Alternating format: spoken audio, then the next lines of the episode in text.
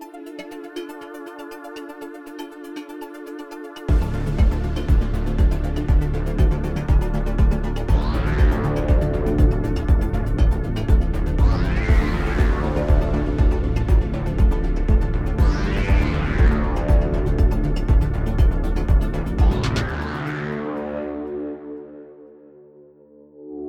What's up, movie lovers? Welcome to episode number 22 of Ready Play Movies, your weekly source for everything that's new and exciting in the world of entertainment. Every Tuesday at 6 a.m. Pacific or 9 a.m. Eastern, we discuss the top news of the week, notable releases, what we're watching, big topics of the industry, and the movies we love. If you want to write anything to be read on the show, send us an email to readyplaymovies at gmail.com or hit us up at Ready Play Movies on Twitter. No matter where you found us, please subscribe to the feed so you can get every new show directly to your device as soon as it posts. And if you like it, please leave us a nice review. This is June 8th, 2021, and I am your host, Louis Menchaca, and I'm joined today by my co host, Mr. Troy Bracey. Yes, we are here for another week of great movie news. Yeah, let's talk about it. Yeah, we got a bit of a light show today. Uh, no, no topic of the show, just like last week, but it's it, we're probably going to still go over time because there's a lot of news to talk about. Uh, but in the meantime, I'm going to go ahead and just hit you guys up with some uh, good news from the housekeeping uh, division we're back on iTunes. All our hey, shows are, are now finally. showing up on the feed. So man, we up and coming. They were messing with our views, man. we need everything we can get.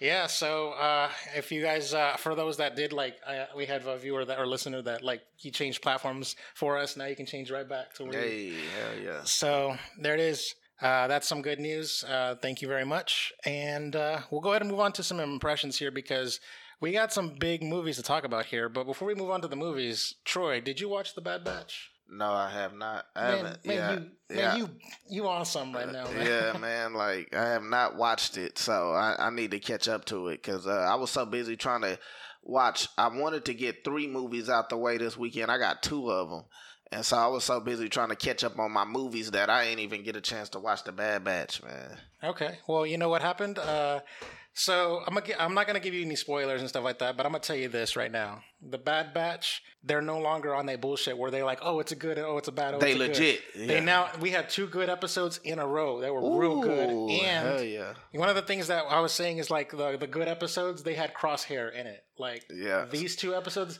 did not feature Crosshair at all, and they were still and good. they were still good. Ooh. Yeah, and on top of that, character development, character development for Omega, and also uh, there's like a they're setting up a, a lot of uh, plot threads, like dangling plot threads in these two episodes mm-hmm. that are going to sort of play out. Like the story is now in full swing and, and it's in its groove and stuff like that. Yeah. And uh, one of the things that they did is they did like a like a little subplot that started on like uh, on last week's episode. It started mm-hmm. with uh, with uh, Wrecker, mm. and now it's sort of uh, you know playing out in this last episode. Oh, and they're dope. gonna and now you always you get to like wonder like where it's gonna go because they oh, planted yeah. a seed and you know what's gonna happen or you just kind of like fingers crossed it. It's yeah, oh, that's oh, dope. That's dope. So, yeah, I can't wait to get to it, man. There's some intrigue real. and it's good. Uh, it feels very much like Star Wars. Like I said, I said, hey, this show feels like Star Wars.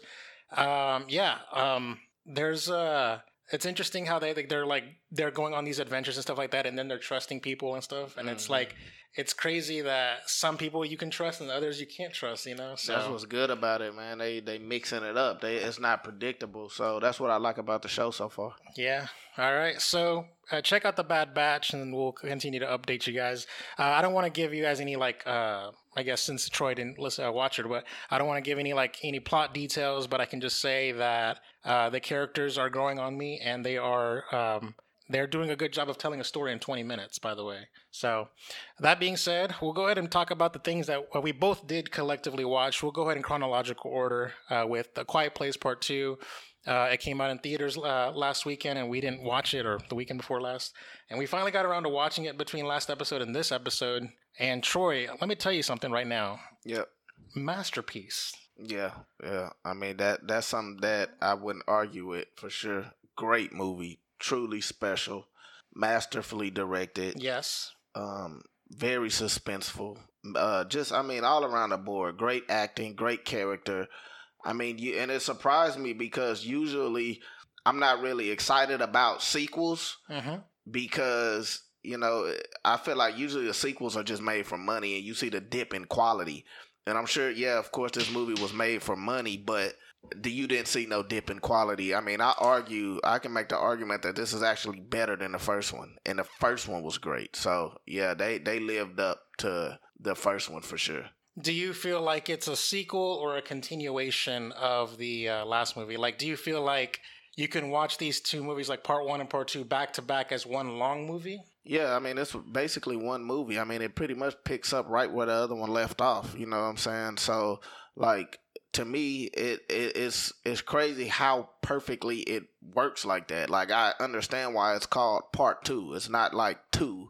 It's, it's part two because it, it literally flows perfectly into the second one. So And then yeah, it's basically one big movie. And then on top of that, like it feels like the way they left the the, the current movie, like with part two, the way it ended, it almost kind of seems like they're gonna do it again, where part three is gonna pick up immediately where Immediately, yeah, yeah, cliffhanger and stuff like that. and Yeah, that. yeah, they did a phenomenal job with that movie, man. They they knocked it right out the park for sure. And I, I'm curious to see what uh the director uh, John Krasinski? Yeah, I, I want to see more. I mean, for him to be a master like this with just two movies, and these aren't even type the movie. like. First of all, I never even think he would be a director. He- True. You know what I mean? And then for him to direct and then masterfully make two great movies, now I'm excited for him as a new upcoming director. Yeah, yeah, he's like the new Ben Affleck. Yeah, yeah, he's put he's on the map, man. I want to see him act and star in his own shit. Like it's gonna be great.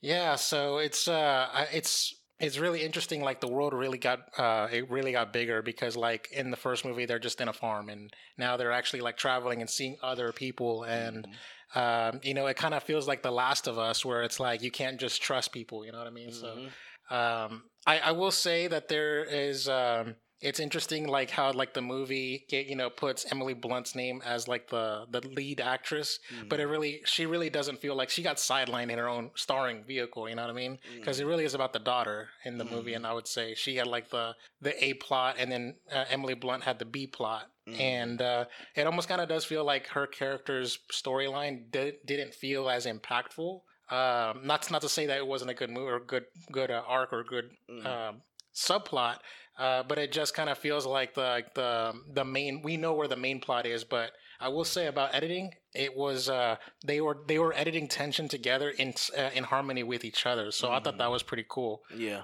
um, and really good. Um, I, I will say there's only one other thing that I um, I wanted to just say is like I kind of wish that they did more with uh, uh, Millicent Simmonds' character as far as her perspective because there was a lot of uh, uh, scenes where you can you're seeing the movie from her perspective and then the audio just cuts out because she's deaf, right? Mhm. But like they didn't do enough of it. I wanted more of that of seeing things from her perspective. But Mm. you know, it is a movie, so I guess you That's gotta. understandable. Yeah, for sure. Um, but yeah, you have uh you have a video on YouTube coming up uh, later this week. Um, Yeah. it'll be dropping out pretty soon. I'm hoping. Absolutely. Yeah. Uh, make sure to shout out the podcast. Yeah, for sure. Yeah, even though you sure. probably, even I mean, that's already recorded, so. I'm gonna have to figure out maybe put it in the, Nah. the the description or something like Yeah. that. Yeah. Um, but yeah, um, there was something else I wanted to say about the movie, but I can't really remember what it was. But um, I, I will say, um, as far as like score goes and stuff like that, I'm again, I guess I'll just say, I- I'll say it's. I don't want to give a score, a number score, but I'll ask you this, and because I haven't actually decided this yet either, right now when I'm thinking about it. But do you think it's better, equal to, or worse than the first one? I think um see the reason why it's so tough for me, I think it's equal to. I would say it's better. The only thing that makes it not better, I'm not and it's not worse, but the only thing that doesn't make it better to me is the ending had a much impact I mean the ending of the last one had a much more impactful ending. Like yes. it it tears on your heartstrings. Yeah. Whereas this one, it was more like it was more about coming forward and, and standing strong, Yeah. you know, and saving the day kind of thing. And the last one was kind of sad a little bit mixed with that. So I kind of liked it the way the the last one ended. But everything else, I, I feel like I love I like this story better, you know, and uh and the movie adding adding Cillian Murphy was just fantastic because he's always a great actor. So he brought Oh. gravitas to the movie. So Oh my god! I got it. I got it pretty much even for me. Now you just made me remember one bad thing I didn't like about the movie. What? They did Djimon Hounsou dirty in that movie. God damn it, fuck those bastards. Those that was funny to me, man. That was bastards, man. That, God that shit it. was funny as hell. I hated man. that shit. I was like, come on, man. You got a you got a big like big name actor See, in to this me, role. that, I loved it because the reason why I loved it is because like you want that feeling that anyone can die at any time. You know what I mean? One of the great, the smart thing, spoiler for the last one, that John Krasinski's character died at the end. But like what I loved about that it was you, it made this feeling like anyone can die. I think that makes the tension even higher. So the idea of them saying, "Look, certain people, you know, you might think just because he's a big name actor, like, oh, he's gonna be in the sequel." No, don't. You know what I mean? So. I think uh, I, that's why I liked it, you know. But the little time that he was on screen, it was good. He did good. and then also, I'm not even entirely sure, but I don't remember if the character even had a name at all. yeah, because he wasn't that po- important like that. He was Yeah. just like a, you know, I man, want to, I man, want man in the town. Basically, yeah, I don't want to say a throwaway yeah. character because he had a, a good purpose of why he was there, why he was there, but he wasn't nothing important enough Yeah. to where we needed to know who, you know, who I he is know. or nothing. So But yeah, it was just something interesting where it's like, oh, he's in the trailer and Yeah, he's yeah, uh, he's yeah. like starring, you know. yeah, they like, marketed yeah, him and, yeah. uh, yeah. So, but anyways, we'll go ahead and move on from a quiet place, and uh, we'll go straight to another another suspenseful horror movie. Um, the Conjuring: The Devil Made Me Do It came out this weekend, uh, this past weekend, and uh, I was able to watch it at home uh, as part of a movie night for uh, for through HBO Max, and Troy went and watched it in theaters. Yes. So, Troy, who who had the better experience? Uh, me for sure. Ah, yeah, theaters. Yeah, you know, Hell theaters no. over theaters. Yeah, over, watching anything at home. You know, I I think that's always the better experience. Man, you saw you you were there when I when I was doing the movie. Listen, now, you knew I listen, I brought my game. Me. Listen, I understand that. You know what I'm saying, but there's really nothing you can do compared to cinema. You know what I'm saying? There's nothing that can compare to cinema. You know what Bro, we literally got a noise complaint on my TV being too loud. How the hell are you gonna act Hey, like listen, it? hey, listen. I'm not saying y'all didn't do it big and it wasn't great, but like cinema, man, nothing compares to cinema. You know, and I don't care how big your TV is. I don't care if you got an in-house theater. it don't matter. It's not. It's nothing like seeing something in the on the big screen in a movie theater. Okay, okay. All right, so we both watched it. Um, I had a good time with it. We were again. I, I have to disclaim as like I always. I, I seem to have like this thing where like I tend to like movies more when I watch it as part of a group thing, and I also uh, I've been noticing that I tend to overrate movies. The the like the the soonest I've watched it, like you know, like the farther away I get away from having watched the movie, the more my score would drop because Yeah. you know. Uh, but the like when I'm too close to it, I'm just I can't give a really fair, accurate uh, rating. But my current personal, like emotional, like uh, through line with this movie is that I actually liked it. I was really happy with it. It was it kept me on like the edge of my seat. Um, and everything made sense um, as far as like the the through line, the plots, and it was really good. Where like you can see characters' perspectives and things like that. You almost very believe it. And also shout out to the credits because the credits actually are scarier than the actual movie. Yeah, the credits are solid. Like it, it almost make you want to stay like it's some end credit scene Yeah. or something where they gonna reveal some real life shit. I'm like, oh shit, yeah. So Yeah, so um I, I guess uh, you know it's it's kind of interesting how like this movie, if this like you know how they say based on a true story, and they it feels like they overindulge in a lot of these things and stuff like that. Because if somebody actually eyewitnessed a character like a, a person levitating, Yeah. you know, you would you would automatically go on to say, okay, he's we believe in demons now, you know that kind of yeah. stuff. But I mean, I, I really look at because I kind of looked up, you know, the the true events. The only thing I think that was taken from that is, you know, um, someone murdering someone and saying they was possessed by Yeah. demons. Like uh, everything else was was completely Like fictionized. Yeah, yeah, yeah. you know.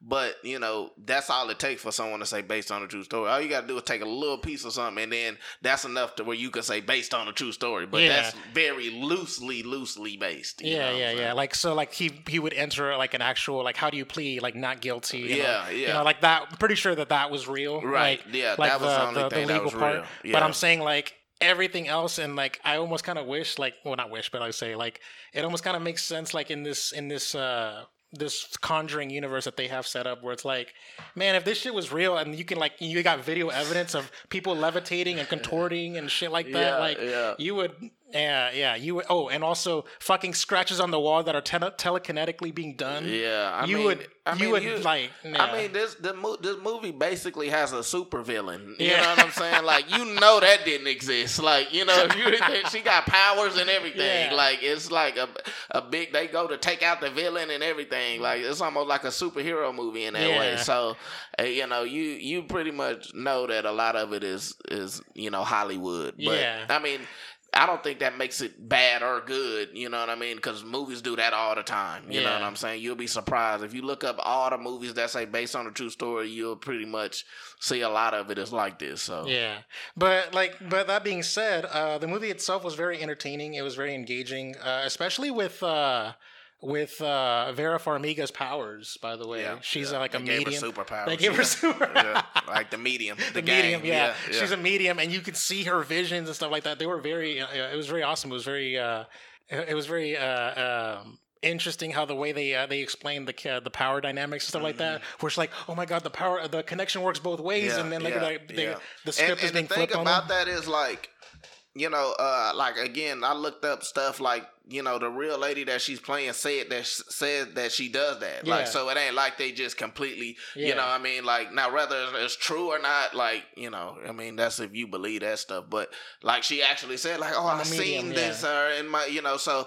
that you know they actually went off real life to you know come up with that so i mean that was kind of clever how they did it you know Yeah, yeah. So as far as uh as far as like the two movies, it's even though they're both like horror movies and stuff like that. I mean, I'd have to give it up to the Quiet Place as far as it just being a masterclass in, in filmmaking. But yeah, also, I mean, for me, I like The Conjuring, um, but it's not close. to- Yeah. it's not. It's it, you know, it's actually kind of surprising how some people, you know, like, oh, let's see The Conjuring and haven't seen The Quiet Place yet. It almost blows my mind. It's like, wait a minute, you don't realize that you're missing out on some very good horror for just a okay, you know, movie, Yeah. you know. But I, I did. I like The Devil Made Me Do It as well. It has some a, a plot hole or two that I recognize in the movie, but you know, overall, it did what I think you would come to see a, a, Conjuring a, movie Conjuring for. movie for. yeah. Yeah. fair enough, fair enough. All right, we'll go ahead and move on to the news. We interrupt this program to bring you a special report. So for the news, we have a couple of uh, items on the list here. We have four items. We're gonna start off with uh, Simu Liu. He is uh, the um, he's basically cast as Shang Chi uh, for you know the upcoming Marvel movie coming out this September. And also, he was one of the actors uh, part of uh, Kim's Convenience. It's a Canadian show. Um, he's a Canadian actor, actually. And so, let me just go ahead and read this. This this article comes from something called The Star, and it says that Simu Liu calls out producers of Kim Convenience on a Facebook post. And it says Simu Liu, a Canadian actor who is set to become the first Asian star of Marvel's superhero film, uh, has some parting words for the producers of Kim's Convenience, on which he cast a member, on which he he was a cast member during the series five se- five season run. In, the, in a lengthy Facebook post, uh, Liu said he. Um, he was feeling a host of emotions with the series finale uh, uh, debuted during, uh, excuse me, de- debuting on Netflix. Oh, debuted, yeah, can't speak right now. It debuted on Netflix last Wednesday. The officially, uh, the show is officially shut down in March after the departure of co-creators and showrunners Ins Choi and Kevin White. Uh, so I'm gonna go ahead and actually just read the actual Facebook post itself here that they they actually link to it in the article. So he uh, Simu Liu, he actually has his own personal Facebook and he wrote this giant ass. Dang, you gonna read all that? Hell no. Oh, Uh, I'm only going to read like the first three paragraphs here because uh, there's so much. But of course, you can go to the, the show notes and actually go to the actual article, which takes you to the Facebook post. Uh, but I just sort of want to like talk about some of these uh, interesting like little tidbits that he dropped on here. So he says here, season five of Kim, Kim's Convenience comes out on Netflix today, the day he posted it. And I'm feeling a host of emotions right now. It is, of course, our last season, thanks to a decision by the producers not to continue the show after the departure of the two showrunners. There's been a lot of talk and speculation about what happened, and I want to do my very best to give accurate information, so I'll itemize my thoughts below. Uh, number one, the show can't be saved. It was not canceled in a traditional manner, uh, i.e., by a network after poor ratings. Our producers, who uh, who also own the Kim's Convenience intellectual property, are the ones who chose not to continue.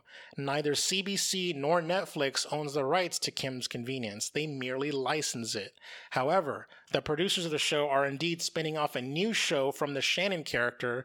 It has been difficult for me, and I love and am, am proud of Nicole, and I want the show to succeed for her, but I remain resentful of all of the circumstances that led to one of the non Asian characters getting her own show. And not that they would ever ask, but I would adamantly refuse to reprise my role in any capacity. Number two, I wanted to be a part of a sixth season. Uh, I've heard and a lot of speculation surrounding myself, specifically about how getting a Marvel role, Marvel role, meant I was uh, I was suddenly to Hollywood for Canadian TV. This could not be further from the truth. I love this show and everything it stood for. I saw firsthand how profoundly it impacted families and brought together, uh, brought people together. It was truly so rare for a show today to have such an impact on people, and I wanted to be very, I wanted very badly to make the schedules work. So yeah, I'll go ahead and stop it right there at the second point. Um, there is a he says something uh, like point number five about how they um, they didn't get paid as much as other like Netflix shows and stuff like that. They were getting they were like you know no name actors at the time when they first started the show, and now that then when the show blew up in like popularity with ratings and stuff like that, like they sh- they felt like he could have. Uh, they could have gotten bit more raises that other actors on Netflix, like such as he says Schitt's Creek uh, that they uh, they get uh, lower ratings, lower viewership, but get paid more than them. So it's like he was he was talking about how he was felt like he wasn't part of the collaborative process, that they didn't take his ideas and all this other stuff. But basically, he went on a whole tirade about this, and um, I wanted to give your get your thoughts on this. Uh, how do you think uh, Simu Liu is? Um, you know, how do you think he's behaving himself when it comes to you know doing these kinds of posts? I mean, look, you know, uh,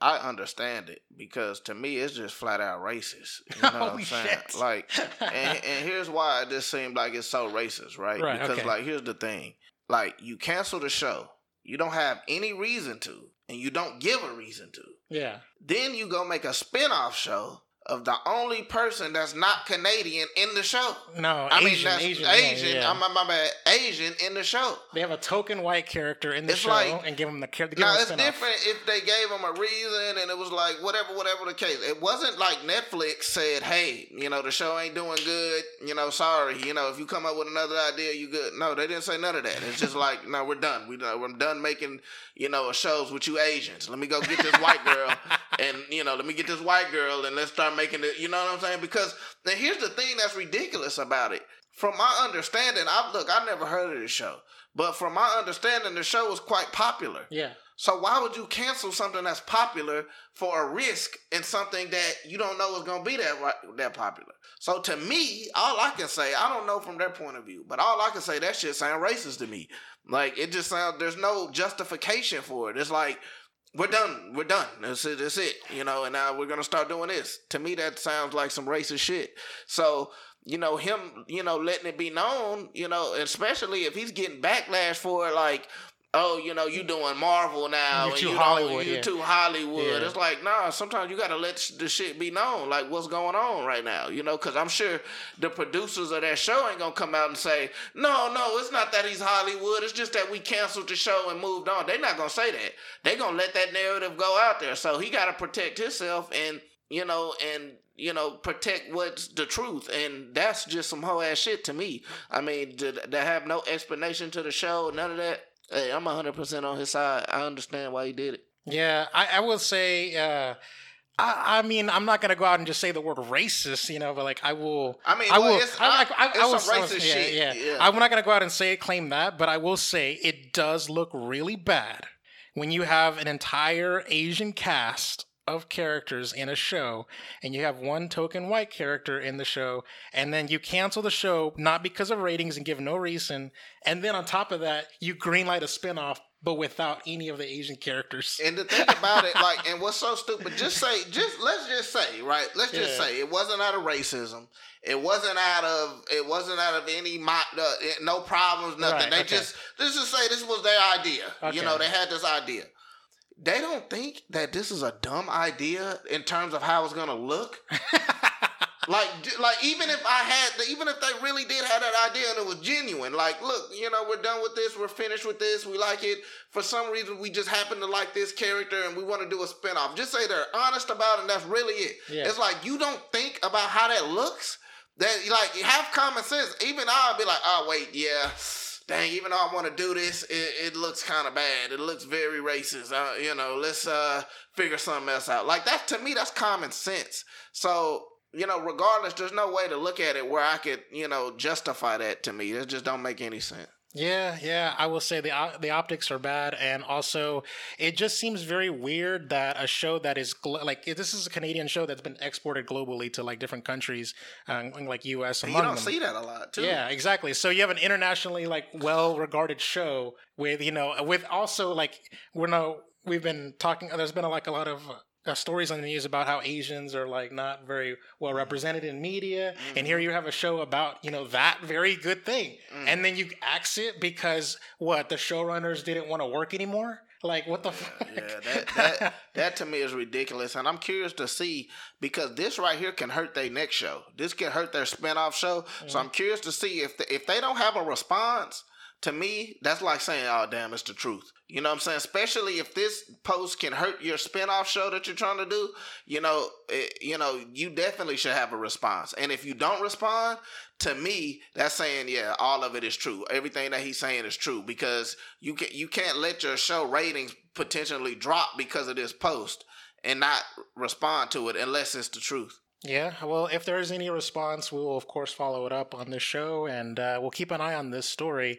Uh, I'm sure, I am positive, I can almost guarantee, like a like I would bet twenty dollars that there will be an update to the story around the time September, like uh, when Labor Day rolls around, because Simu Liu is going to be on press junkets. He's going to be giving interviews, talking about promoting Shang Chi, and I bet you a reporter is going to ask him about Kim's Convenience. Oh, yeah. like, there's Oh, no yeah. way that this isn't going to just Oh, like yeah, die off. sure.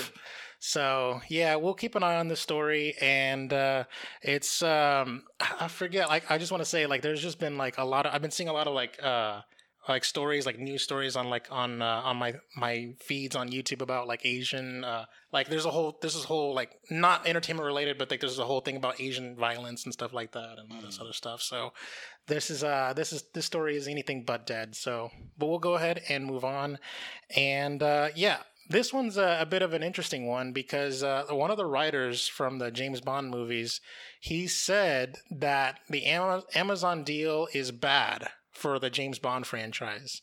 Uh, so this comes from Deadline, and it says here that John Logan, the Oscar-nominated screenwriter whose credits include working on the James Bond pictures Skyfall and Spectre, has said that Amazon's acquiring of, of MGM with its back catalog that features the Bond films makes him makes him worried for the future of the franchise. Uh, pending an opinion piece on the New York Times, Logan wrote that upon hearing the news of the deal, a chill went through me. Quote, having worked as a writer on Skyfall and Spectre, I know that Bond isn't just another franchise, not a Marvel or a DC. It is a family business that has been carefully nurtured and shepherded through the changing times by the Broccoli slash Wilson family. Uh, continued Logan. He suggested that while Broccoli and Wilson owns 50% of the Bond empire and have assurances of ongoing artistic control, he foresaw that he foresaw this being disrupted in the future. Uh, what happens if a bruising corporation like Amazon begins to demand a voice in the process? What happens to the com- uh, uh, camaraderie and quality control if there's an Amazonian Amazonian overlord with analytics parsing every decision? What happens when a group when a focus group reports that uh, they don't like Bond drinking martinis? Or, qui- or killing quite so many people, and that English accent is a bit alienating. so, could we have more Americans in the story for marketability? He said. Uh, Logan also warned that if a corporation such as Amazon interfered artistically, it risks diluting the quality of the franchise. Everything gets watered down to uh, down to the most um, anodyne and easily consumable version of itself. The movie becomes an inoffensive shadow of a thing, not the thing itself. There are uh, there are more rough edges or flights of cinematic madness, he said. He added that Amazon is ultimately a global technology company and not necessarily a champion or guardian of artistic creativity or original entertainment. In the piece, he points uh, to examples of projects where he has worked on, including Sweeney Todd, The Aviator, and Gladiator and that he said would have uh, been tarnished by such interference. At the time of con- uh, confirming the acquisition, Amazon said it was committed to re- uh, to theatrically releasing MGM titles going forward. Please let 007 drink his martinis in peace. Don't shake him, don't stir him. Logan concludes. Damn, that is that is an interesting article right there. What you got from me, Troy? Like, this, I mean, dude, he's, I mean, he's an idiot, man. What? He, sound, he sounds like a straight up idiot. Like, and there's no disrespect to him because I know he, He's a sa- he's a writer, right? yeah, he He's did a- some good writing, but he's like straight up idiot. Look, first of all, here's the here's the first reason why Okay, to me he okay. sounds like an idiot. Okay. Number one, that's based off of what? Like, did you look at the, what did Amazon like? Does Amazon have a bad history of doing that? You didn't give any like explanations to why you're saying that. Like, first of all, Amazon is a great movie studio for what they do. Like, they put out some fantastic stuff. Like I think only the only I can think of is The Handmaid's Tale. You know, but like, and- and they have had a lot of stuff. They put out a lot of great movies. You know what I'm saying? But it's like, how are you just going to just say that without any type like backing it up, but with examples? Like, or like if he would have said in the article, like when Amazon put out so and so and they changed so and so, or if they, it's just like you're just saying it. Like, dude, like what? That's so. That's number one. That's he sounds like an idiot. Okay. Number two, he sounds like an idiot. James Bond has been a part of Hollywood for decades. Did you not see all the bad James Bond movies? It's been great James Bond movies and it's been bad James Bond movies. If you let him tell it, he act like every James Bond movie that ever came out is a masterpiece. Have you seen Quantum of Silence? It was atrocious. It- the last James Bond movie, Spectre, which he wrote, was atrocious. You know what I'm saying? So don't give me, don't come at like Amazon as if like oh amazon is gonna just ruin james bond based off of nothing by the way like it's based off of nothing like me i'm gonna give you an example like personally i don't like sony as a movie studio that does superhero movies right so just say marvel or something goes to sony I'm not just gonna bash Sony. I'm gonna give them examples. Like, oh, they made Sony made Amazing Spider-Man very bad. They ruined that franchise and had they had the reboot already. I didn't like Venom. They did, had a tone problem and it was messed up. And I'm gonna explain why I don't want Marvel in you know being ran by Sony. I'm gonna justify it. I'm not just gonna say Sony is blah blah blah blah blah. like I'm not just gonna do that. I'm gonna justify what I'm saying. So to me, this comes off as him being a hypocrite. It comes off of him not uh, properly analyzing Amazon and seeing what they do because they've released fantastic movies.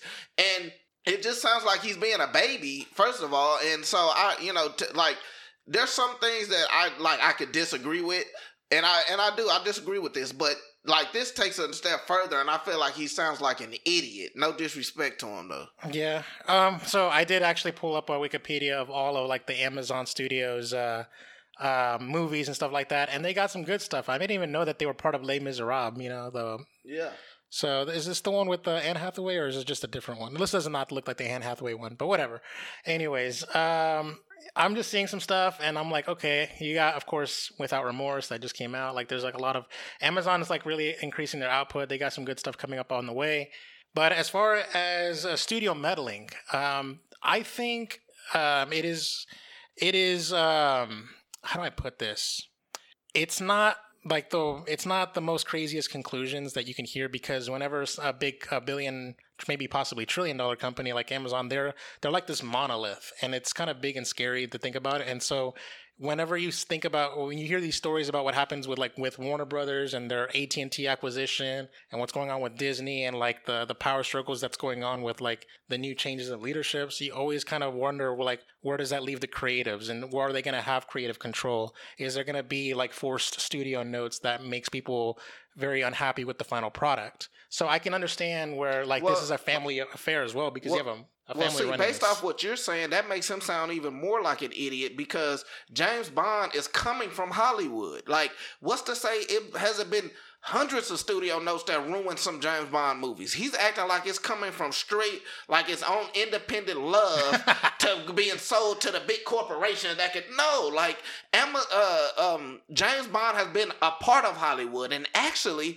it's streaming services give you know uh, movie creators more freedom than the movie studios because they're you know the their revenue isn't like based off box office returns. So you know they base their stuff off different stuff. So like if you like you know do research off of like netflix original movies and a lot of like these they give the creators look do whatever the hell you want to you know because it's not like you know they're not afraid of like oh box office box office so we need these notes for box office blah blah blah. They kind of like let their you know creators create. So if anything based off of his dumbass logic you know, it's actually a good thing that Bond is going to uh, Amazon because it's more likely for them it be, to be less studio uh, meddling because there is no Hollywood studio. You see what I'm saying? So to me, that's where it's hypocritical because he, it's coming from Hollywood. James Bond is coming from Hollywood, so it's I'm sure it's already been studio meddling, and it's been uh, all of the things that he's talking about. I'm sure that they've had to deal with in the past because it's coming from Hollywood. And on top of that, James Bond is a big blockbuster kind of you know, uh, uh, character to where they would want a studio meddle because it's like, okay, we need a big box office return. So he just sounds ridiculous to me, just absolutely ridiculous. Okay. Well, yeah. that's also just fair to say that the the Broccoli family they have been uh, they've been uh, shepherding the franchise like this whole time, and they have uh, they have final say on stuff like casting. So it was them they they approved. Uh, and if I'm not mistaken, they still have final Yeah, say, right? yeah. So like, what are you? Bi- oh my god, yeah. man! This well, dude- like uh, yeah, obviously he's saying that there is going to be a power struggle, and he thinks that Amazon will win. Is what he's saying. That yeah, he he sounds so ridiculous because I'm not even listen, and I'm not even saying Amazon ain't gonna present some kind of struggle or it's not gonna be a back and forth. But my point is, it's coming from Hollywood where that's definitely been a thing. You know what I Hmm. mean? Most movies that you, if you go back and you know, do I, re- well, I think the thing, if, if you think about it, MGM was they were broke as motherfuckers. You know what Yeah, I mean? I mean, so they, they- didn't have the power to say this is what you're gonna do. They listened to what they said, right?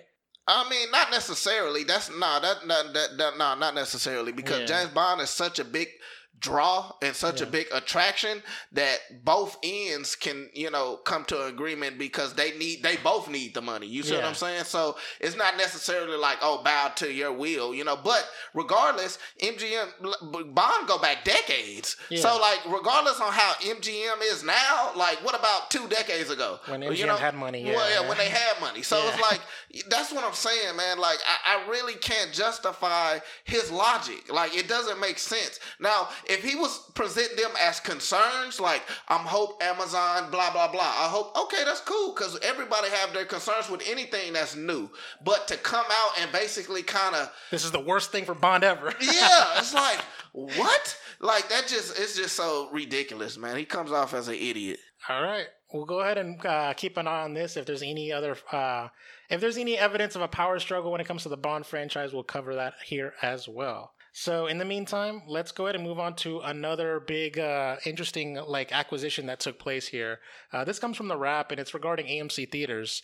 Now, during the pandemic, uh, it, there was a lot of reports happening that like uh, people were concerned that AMC is going to file bankruptcy. They're going to shut down. They're not going to come back. But it's really interesting how, like, just a few months time, things, things, the narrative switched from like, oh yeah, we're, uh, we're, we're, we might close down permanently. Now we're like in the, we're in like the the business of like getting some acquisitions and growing. Like, it's crazy. So the article, uh, the, the the title of this article says AMC Theater raises two hundred and thirty million dollars for the acquisitions of uh, tar- uh of Target's hmm, Target's mini ArcLight venues. So I guess I'll just go ahead and just rephrase it here. It actually they they acquired uh, the historic Cinerama and the ArcLight theaters. So it says here AMC Theater Owners and Entertainment announced Tuesday that it plans to raise 230.5 million for key acquisitions in the movie theater sector and confirmed talks to acquire venues operated by the now shuttered ArcLight Cinemas and Pacific Theaters. We did a story on this podcast about how they were running they go into bankruptcy and they were going to close down. So mm-hmm. it's interesting that they're going to reopen. So the funding comes from the sale of 8.5 million shares to Mudrick Capital Management at $27 uh, per share. Uh, given our scale, experience, and commitment to innovation and excellence, AMC is being presented with highly attractive theater acquisition opportunities. AMC Entertainment CEO Adam Aron said in a statement, quote, We are in discussion, for example, with multiple landlords of the superb theaters formerly operated by ArcLight Cinemas and Pacific Theaters. Last December, AMC Theaters raised $100 million from Mudrick in a debt offering for needed capital, capital while most of its theaters remain shuttered due to the pandemic. AMC stock prices has surged in recent months, mostly because mostly because of the GameStop like the situation, but whatever. Uh, though, oh, though it says right here through. Uh, fueled by its uh, Reddit fueled investors who have pushed the share price uh, from just over $2 a share um, at the end of 2020 to nearly $34 last week. Damn. Uh, since the California based indie chain ArcLight announced in April that it would close permanently, there, would be, there um, has been much speculation about the future of its 300 screens in California and a handful in other states, particularly in the historic Cinerama Dome on Sunset Boulevard.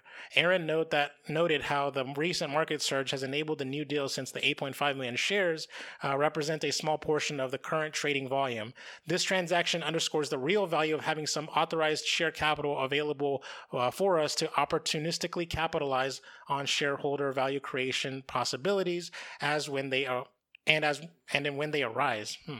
Uh, with our increased liquidity and increased vaccinated population and the imminent release of blockbuster new movie titles, it is time for AMC to go on the offense again. Nice. I like that. It is true. People are getting vaccinated. Movie theaters are opening up. The capacity thing is being lifted.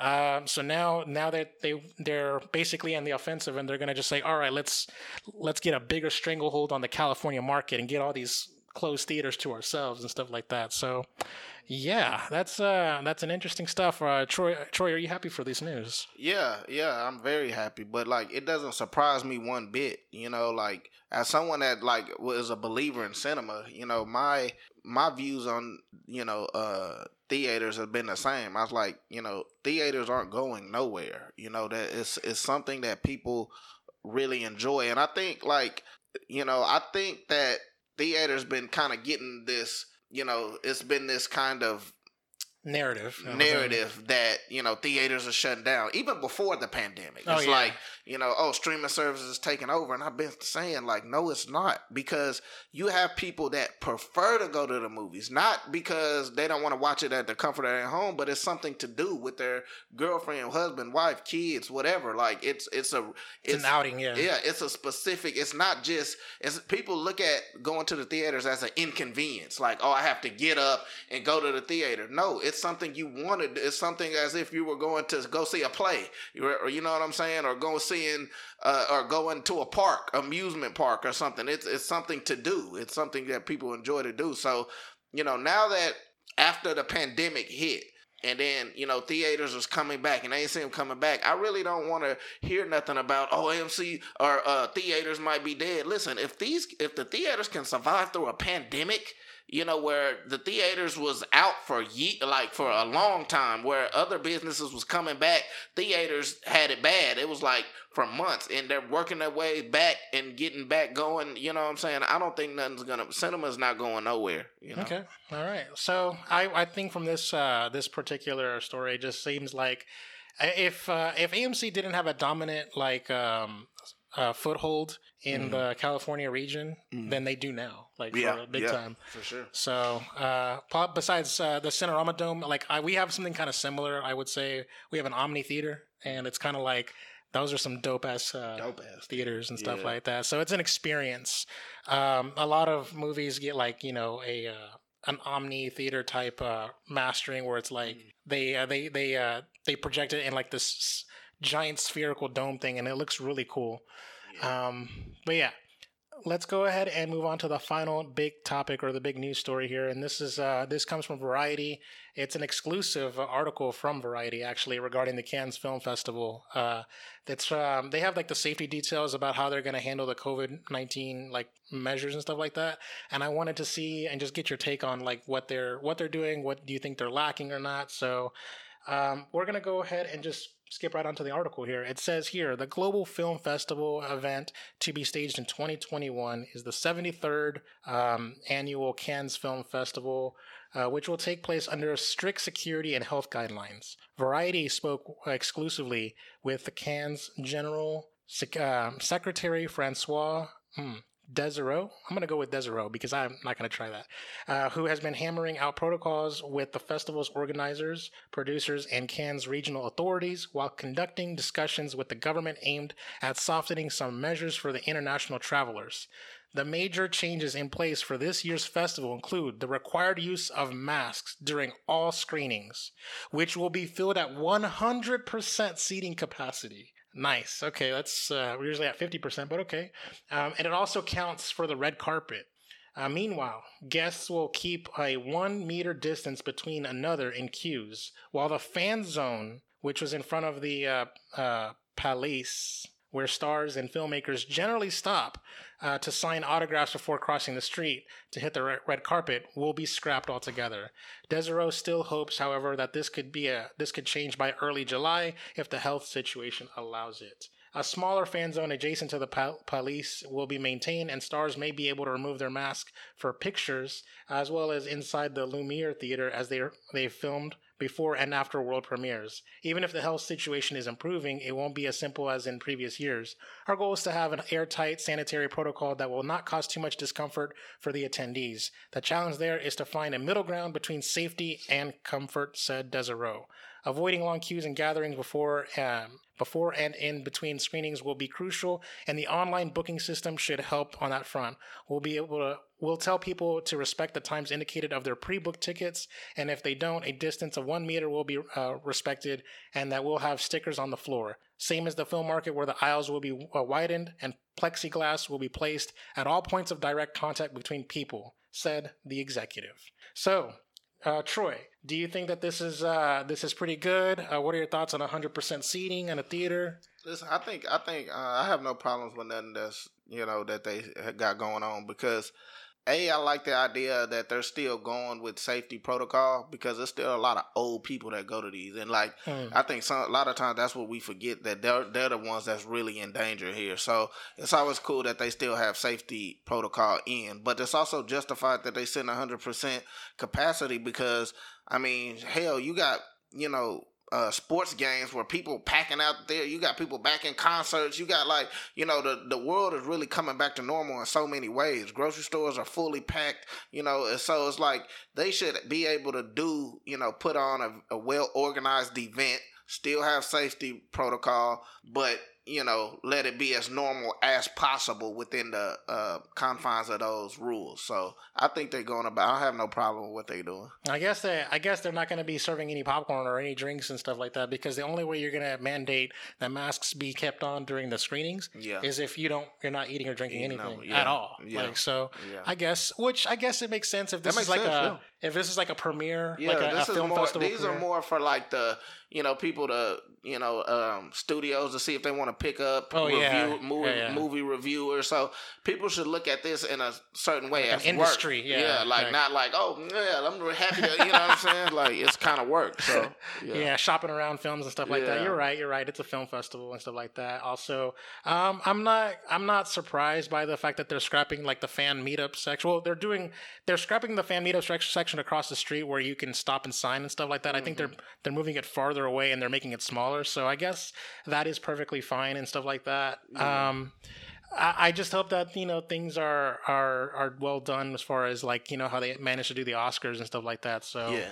Um, yeah, I'm actually kind of happy that they're going to be on the red carpet with their masks on, by the way, because it actually kind of is the very opposite uh, message that they sent, the Oscars sent. So, yeah, uh, I'm happy with that. We'll go ahead and move on to the extra news, and we have the. This is I broke the rule. I like to keep things at maximum twelve items on the list, but we have a baker's dozen. Yeah, thirteen items are on the list. Uh, number one, the Cruella sequel is greenlit. Number two, Paramount Plus will be adding over 1,000 movie titles this week. Number three, Donnie Yen, aka Ip Man, joins the cast of John Wick 4. Number four, Mission Impossible 7 shuts down production again due to a positive COVID 19 case. Damn. Number five, Jupiter's Legacy is officially canceled by Netflix and will not resolve the season one cliffhanger, but Netflix is uh, exploring a spin off show. What the f- like? What the fuck? Like you're Give telling up, me that this show is bad? We're not gonna do season two, but we're gonna do the spin off. spin-off. Man, give up, man. That don't make no sense. Number six, Thor: Love and Thunder officially wrapped production. Number seven, Indiana Jones Five has officially begun production. Uh, number eight, Jonathan Majors has been cast in Creed 3 and will, will enter the ring against Michael B. Jordan. Number nine, this is a rumor. Wedding Crashers 2 is officially or is probably happening at HBO Max and could possibly film in August. Number 10, Jennifer Lopez signed a multi-year deal with Netflix. Number 11, A Quiet Place, eh, sorry, a third Quiet Place movie has a March 31st, 2023 release date. Number 12, John Boyega exits Netflix's film Rebel Ridge mid shoot, citing family reasons. And number 13, this is the box office report. The Conjuring, The Devil Made Me Do It opened at number one to $24 million. A Quiet Place Part 2 held okay at $19.5 million um, on its second weekend, which is good for the number two spot. Cruella's at number three, and Spirit Untamed debuted at number four with $6.2 million. Troy, we have 13 items. What you want to talk about? Well, uh, um, real quick, just you know, Jennifer Lopez signed that multiple deal with Netflix. Like, I really don't be getting like what some of these streaming services be doing. like, what kind of like, uh, why Jennifer Lopez? Like, I don't know. That just blows my mind. I just feel like Netflix sometimes just be throwing money away. Like, get his money to who whoever wants it. You know what I mean? Like, let you know, give it to her. So She's uh, okay. It says here, the Variety says Jennifer Lopez, actor, singer, and CEO of New York. Nuyorican Productions. That's her co- her production company. So she's they're, they're going to be greenlighting like like uh, scripted, unscripted stuff. And it says here that uh, like they gave Netflix gave a quote says throughout every aspect of her career, Jennifer Lopez has been a force in entertainment. And partnering with her and New York New Yorkian, we know she will be she will continue to bring impactful stories, joy, and inspiration to audiences all around the world. Yeah, see Is that cap? that- that's cap. I mean, like no disrespect to Jennifer Lopez, she's a very talented woman, and she's been in movies that I think is all right and I like. But to her as like she's just this genius that's just gonna be bringing all this great content, I don't know what the hell they think. Like something I don't know. Netflix must got unlimited money and we don't know about it or something because the shit they be doing make no sense. But whatever. Indiana Jones five. That's what I'm really here to talk about. I'm excited for that movie, man, because you know, uh, they're bringing on my uh, the director, um, uh, Mangold. You know, James Mangold, yeah. James Mangold. From uh, Wolverine and yeah, Logan. he, he's he's a he's a master. I'll just say that he's a master. He hasn't made one bad movie. Uh, you know what I mean? Like one bad movie. I don't. I feel like James Mangold don't get talked about enough as one of the great directors of our time. You know what I'm saying? Like he he truly does everything he does is fantastic. And I love Ford v Ferrari, his last movie he did. But 3:10 to Yuma, uh, like all of his you know movies he's done is just fantastic. So.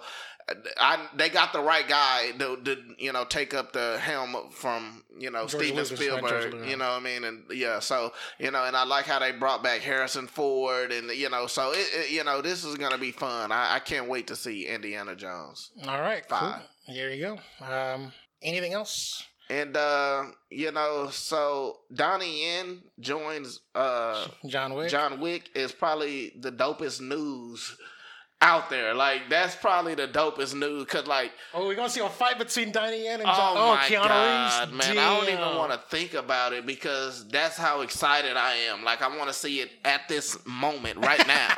you know what I mean? So like I like, haven't t- been excited to see a fight since Jackie Chan versus Jet Li. yeah, man. Like talk about perfect casting, and I hope he's the straight up villain. Like I hope he, you know, like you know, they just gonna have a big throwdown. You know what I mean? So to me, that's just the best news for John Wick. I'm not gonna even lie. All right, cool, cool. Uh, yeah, I was just gonna say, like, we just reacted already, but it might, man, Jupiter's Legacy was not that bad a show. I mean, like, you know what the worst part about this is that Jupiter's Legacy debuted at number one and held on the chart for a while. It actually wasn't a bad, like, people were giving it like critically saying, oh, it's actually kind of boring, it's a little bad, but like, you can bounce back from a bad season. You know what I mean? Ratings wise, you were doing good, and I was just like thinking to myself, you already spent all this money, you got all these, uh, like Josh Duhamel, and you got all these contracts in place. Why not just go through with it? Like, I don't I don't understand. And the fact that they're just they're gonna do a spinoff, which I'm not even interested. It's like the spinoff is about the supervillains of the world. like it has nothing to do with any of the characters, and you're not gonna resolve the plot I line. think that's just from them not having faith in it, but something about it, like I think the idea of the show they want to keep going, but they just don't have faith in it. Oh my god! But Paramount, man, is Paramount Plus? Now I'm gonna tell you this right now. Uh, I have almost damn near every streaming service. I do not have Paramount Plus. I do not have Peacock. Uh, but this 1,000 movies coming to Paramount Plus makes me want to think I should sign up for Paramount Plus. Like, let, let me let me just uh, pull up this article real quick, and I'm gonna tell you like some of the things that they got in the lineup. So for as far as kids movies, I see Sonic the Hedgehog. That's that's a good uh, good one. I think the Addams Family. I want to say if it's like like the animated one or something like that, but they got some interesting good stuff. They got critically acc- acclaimed titles like Rocketman. I see The Wolf of Wall Street, Revolutionary Road. Um, eh, I don't know. I'm not the Birdcage. I feel like I've heard of that, but as far as like stuff like in oh check this out by the way look at this skyfall's gonna be a part of paramount plus and so is the avengers avengers is like i thought it was gonna be exclusively on disney plus but uh, one thing i did for completely forgot is that paramount produced every marvel movie before avengers and before so iron man iron man 2 Yeah, yeah. it was under the paramount uh, distribution where like marvel marvel was an independent company and So disney bought them out But yeah, but before they bought them out they made these movies independently and got them distributed through paramount yeah, okay. and so now they're going to be on Paramount Plus. that's Plus. crazy. That's crazy. Uh, but yeah, as far as like stuff, like I would like to see Mission Impossible Ghost Protocol. Like most of the Mission Impossible movies, especially in the J.J. Abrams era, they've been top tier. So as far as uh, content goes, that's dope. Um, I'm pretty happy with it. Um, is this does this um, give you any kind of like inkling to like want to think about buying uh, into Paramount Plus? Absolutely not. Because- Damn. because I mean, like, listen, man, like the the the streaming stuff gotta stop. It's getting ridiculous. it's getting ridiculous. If we if if we allow ourselves to buy every streaming service, we're gonna have literally a hundred streaming services we gotta pay for. So you know, like I I wish these studios would maybe do more like how Sony doing, you know, and like lease their movies out to other, you know, streaming services. But like, I'm not trying to have Paramount Plus, Plus Hulu, Netflix, Disney Plus, HBO Max, uh, Peacock, uh, whatever the fuck, Apple. Uh, there's just too much stuff. So yes, they got a thousand movies, but so does Netflix, so does Hulu, so does you know what I mean. So no, I'm not gonna, I'm not gonna get it. Even though they had some very impressive movies, I'm not gonna lie, they had some very impressive movies. But to be honest. What would make me gravitate to something more is their original content. If Paramount start making some new shows, new movies, and it's fantastic to getting Oscar nominations or being big blockbusters and stuff, then I consider like, okay, that's something worth, you know, maybe, you know, subscribing to, you know. But just the idea of movies in itself, nah, that's not gonna make me subscribe. Well, I mean, like Paramount Plus, they have this mechanism already in place where um, A Quiet Place Part Two and the new Mission Impossible and Top Gun, they're all gonna come out to Paramount Plus 45 days after they re- theatrical release and stuff Right, like right, that. So they're gonna have new exclusive content, but they're not gonna be like releasing day one. Yeah. Uh, their their their model is about the theatrical movies, money making money at the box office first, and then like basically like the movies, uh, the movie theater releases is a way of hyping the streaming releases. right, right. I mean, and it's smart, but see, like for someone like me, I'll just go to the movies and see it there. You know what I mean? Like, there's no point, like, cause especially someone like me that's already a, a movie fan anyway. It's like if they have one of their movies, oh, it's coming in theaters. Instead of getting Paramount Plus, I'm gonna just go see it immediately when it comes out. You know what I mean? So. It, it worked both ways. It, it, I'm not saying it's a, it's actually a smart idea because they're giving you kind of the best of both worlds in a way. Like they're giving you the theatrical experience for the you know And you get something kind of new. and you get something kind of new going Yeah. to their streaming service. So it's smart for sure. Yeah, yeah. So, um, as far as like their their exclusive stuff, I'm pretty sure that's gonna be uh, stuff like the Star Trek series, like because they, they became they rebranded CBS All Access. So I'm pretty sure the Star Trek show that everyone was talking about is there. Uh, but yeah. Uh, and one last thing here, just to just to give a quick uh, a little thing is that apparently the John Boyega story was gotten me tripping and stuff like that because the John Boyega story, uh, like the movie started filming at the beginning of May, like May 3rd in Louisiana. And now, um, damn near a little over a month later, he's like, he exited, he quit, or basically the film. And uh, they didn't say what kind of family reasons he's going, but apparently that's that's what's happening. And I just wanted to give you a quick, uh, like, little rundown of who's also in it.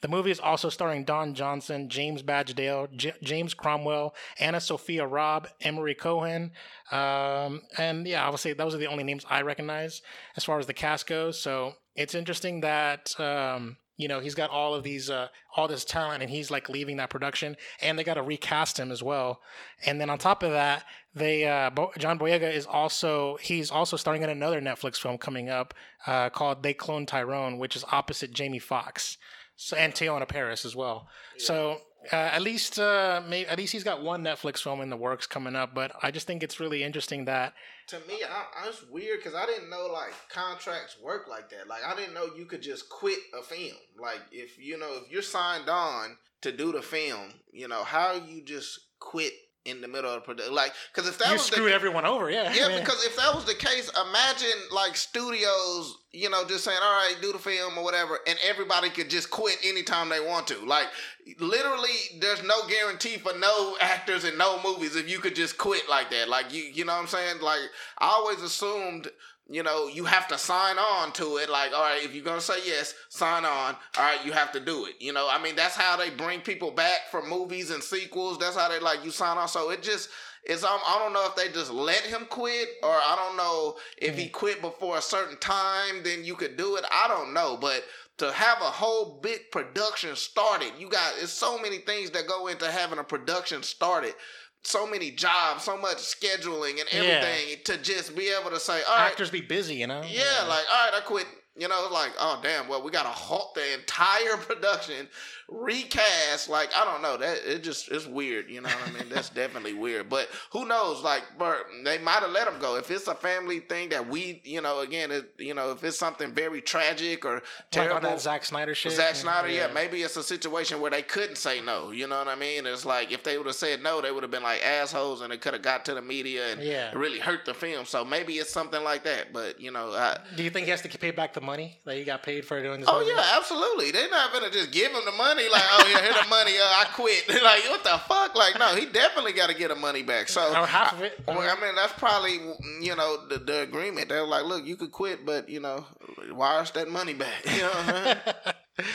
Ah, box office, man. For The Conjuring, twenty four million. Do you, do you feel like that's a lot or not? Or not? What The Conjuring making twenty four million. I think it's solid. It uh, uh, I think it's a solid amount. Um, I think the legs is what's gonna matter. You know mm. what I mean? I don't think if some if if a movie makes twenty four million opening weekend, it's end all be all. It's a bomb.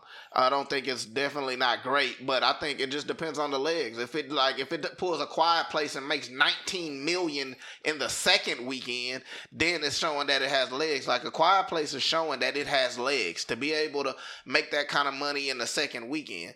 But also we got to remember we're not fully out of pandemic yet. You know what I'm saying? We're we're getting there. You know, like I think a lot of people feeling comfortable, but you're still having theaters cut off certain seats so you can't sell as much. You know, uh, tickets because they got seats divided like in between you. You know, it's still people that's not fully comfortable going to the theaters yet. So it's not fully like where we could give it full credit. So I don't think it's bad. I don't think it's good. We'll see the legs and then we'll determine whether or not it's doing good or not. So I went ahead and pulled up this chart from Box Office Mojo, and it says here that The Conjuring One opened at 41 million, The Conjuring Two opened at 40 million, Annabelle opened at 37, Annabelle Creation opened at 35, and The Nun opened at 53 million dollars. Yeah, meaning so- that this is the lowest opening weekend of any Yeah, but see that to me that's not bad because it's not like you know uh it's less than half. It's opening to less than half without with during like uh, this pandemic kind of thing. So to me that's not bad. You know, if it opened to 10, 15, 20 million uh somewhere around there and the movies are accustomed to making 60, 70 million, then it's like okay, this is bad, but to me it's still made less than half, you know, what is used I mean, it's about half about what it's used to making. So that's Yeah. not too terrible. Also, looking at this chart, by the way, it says here that Godzilla versus Kong made 463,000 last weekend, and it's just like 900 eight hundred and some thousand away from a hundred million dollars, man. It's gonna Damn. get there. Possibly, maybe by this time next week, we'll be talking about a hundred million dollar, the first hundred million dollar um, grossing 2021 movie. Since the pandemic. Oh yeah, yeah. Yeah, that's true. All right, so that's it for the extra news here. There's a lot. There was a lot of news to talk about. We'll go ahead and move on uh, to check this out. Check this out. So for check this out, not gonna lie, I actually am very underwhelmed by the trailers that came out this week. Um, I'm not gonna say that these trailers aren't good, or as far as like these movies aren't good, is what I was gonna say. There's actually a lot of good talent. Like we got a Hugh Jackman movie, we got a Don Cheadle movie, and stuff like that. It's just that like these aren't necessarily like the most hype-inducing things that I'm like, oh my god, I'm so excited, I can't wait to see this. Uh, the first thing I was just gonna mention is that um, we're gonna get into new releases the, towards the end of the show, but in the Heights is a musical movie uh, from Lin Manuel Miranda, and uh, the movie's coming out later this weekend on in theaters. And they went ahead and did the thing where they uh, with uh, what they did with uh, Mortal Kombat, the movie where they put the first seven minutes out. So they went ahead and just dropped the first eight minutes of the movie in on YouTube, just straight up like boom, here you can watch it. So if you're interested in a musical, or if you think you might want to watch the movie, you can watch the first eight minutes and decide for yourself if you want to check out the whole movie. So uh, the link is going to be in the show notes as well, as far as as well as the other trailers I got mentioned here. So the first one up I have is No Sudden Move. It is a uh, oh dang, there we go. I almost played the music. All right. So No Sudden Moves is going to be. I'm just going to read this uh, quick synopsis here. This is in 1954. Detroit small-time criminals are hired to steal a document. When their heist goes horribly wrong, their search for the who hired them and for what purpose sends them uh, wending through all echelons of race-torn, rapidly changing city. It stars Don Cheadle, Benicio del Toro, David Harbour, Jon Hamm, and Ray Liotta.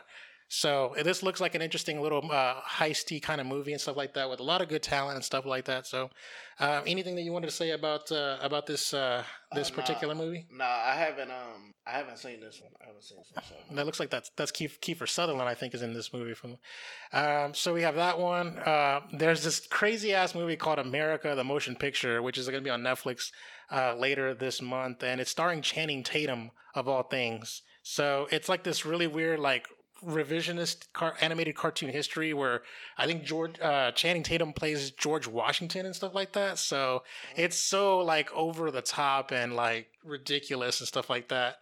I could, I could see something like this being a hit though, like because I I think it looking like they're going for that like humor, you know, kind of silliness and. They're flying around and they're talking about like- cars and shit. yeah, shit. like stoners would love this. I think this is made straight for the stoners. You know what I'm saying? So I can see this being a hit. Yeah, uh, it's um, it's got it's kind of like it's giving me like a little bit of like Inglourious Basterds kind of vibe, kind of as well. Um, as far as like Merca and stuff like that.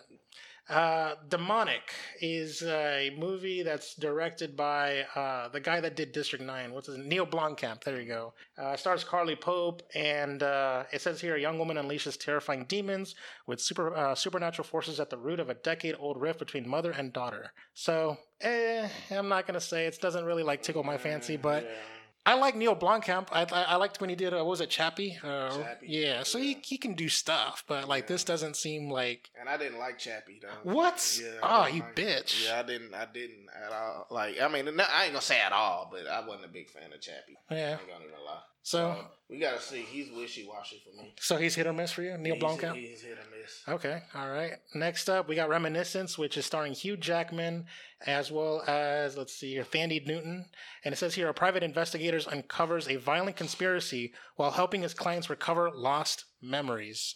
Uh, again, this is like one of those like little thriller movies. I know. Nah, this one I ain't gonna lie. This one I'm I'm very excited for. Really? Yeah, I seen this trailer in the theaters, and uh, you know, first of all, Hugh Jackman is is a truly great actor. He he does a very good job of picking movies. So you know, usually if you Jackman's in it, it makes me somewhat intrigued. But then looking at this trailer, the trailer is absolutely fantastic.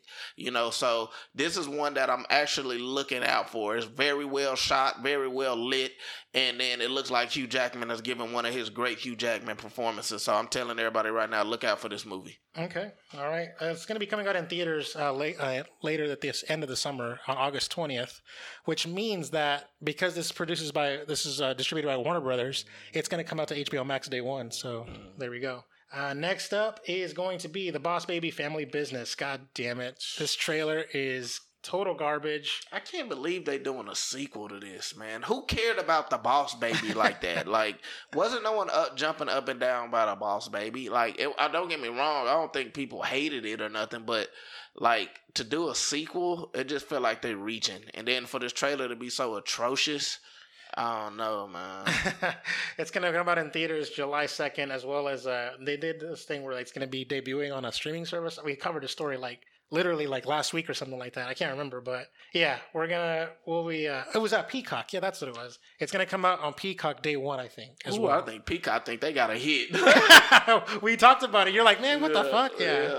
yeah. So there's that. And uh, Lansky is to be another movie starring, let's see, uh, Minka Kelly, Anna, AnnaSophia Robb, uh, and Sam Worthington. So it's like this uh, mob boss thing where like he's a reporter telling his life story about his like this gangster that did crimes and shit like that. So Sam Worthington's actually finally acting in something. I like how I got my boy Harvey Cartel in it. It's like they went and got a classic gangster, gangster actor in it. yeah. Oh, you you rec- I didn't know who Harvey Cartel- Keitel is right here. Yeah, it's him.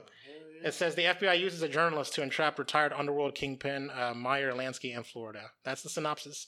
It looks interesting, based on a true story.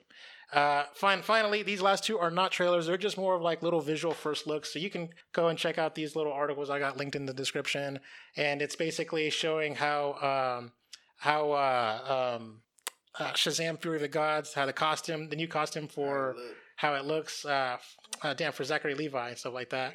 So first, there's like a, a video. A, oh, there we go. Let me mute that. There's a there's a Twitter video here, and it's got it's like it's kind of funny because it's got like these like ominous like like shots and stuff like that.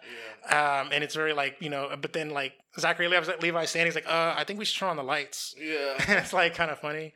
And then the other one is like somewhere in this uh in this one there's like a oh, here we go. There's a Twitter uh, pictures and stuff where you can actually see how how Zachary Levi looks like, you know, in the I think his I think his suit uh is an upgrade from the last suit. The last suit looked rubbery or something. Yeah. Like looked like I don't know, like someone just went and made it or something. Stuffed it, you know. Yeah, but uh, this one looks a little more badass. I Yeah. He looks like more natural as far as like you could, you can tell he's bulked up and stuff Bulked up, yeah. without like padding it. Padding, yeah, yeah. yeah.